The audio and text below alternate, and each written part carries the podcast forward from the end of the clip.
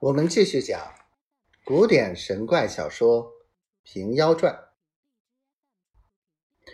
那胡员外住在亭子上，四下又无墙壁，遇着晴天还好；倘然风雨雪落，怎地安身？不免搬去布斯求院里住，就似于今孤老院一般。时逢仲冬。彤云密布，朔风凛冽，纷纷扬扬，下一天好大雪。怎见得这雪大？但见纷纷柳絮，片片鹅毛，空中白鹭群飞，江上素鸥翻覆，千山玉砌，能令骄子迷踪。万户银装，多少行人肠断。魏韩平氏，祝天公少驾三分。晚景王孙，愿腾六平天几尺。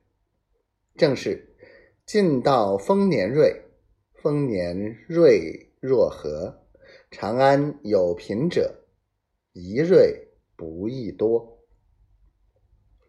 爱雪的是高楼公子，嫌雪的是陋巷贫民。在东京城里，这个才落魄的胡员外，原是大财主，只因天火烧的落难，荡尽了家私，搬在不思求院里住。正逢冬天雪下，三口厮守着地炉子坐地，日中兀自没早饭的吃。妈妈将指头向员外头上指一指。胡员外抬起头来看见，道：“妈妈没甚事。”妈妈道：“怎的没甚事？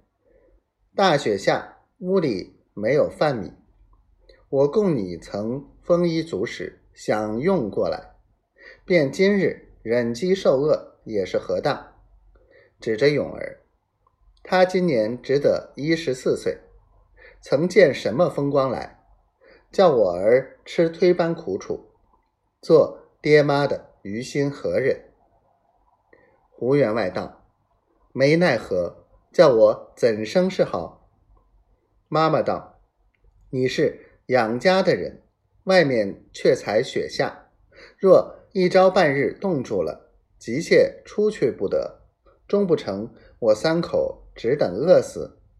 你趁如今出去，见一两个相识，怕告得三四百文归来。”也过得几日。员外道：“近来事情，你可也知道？今晚我出去，见屋是谁的，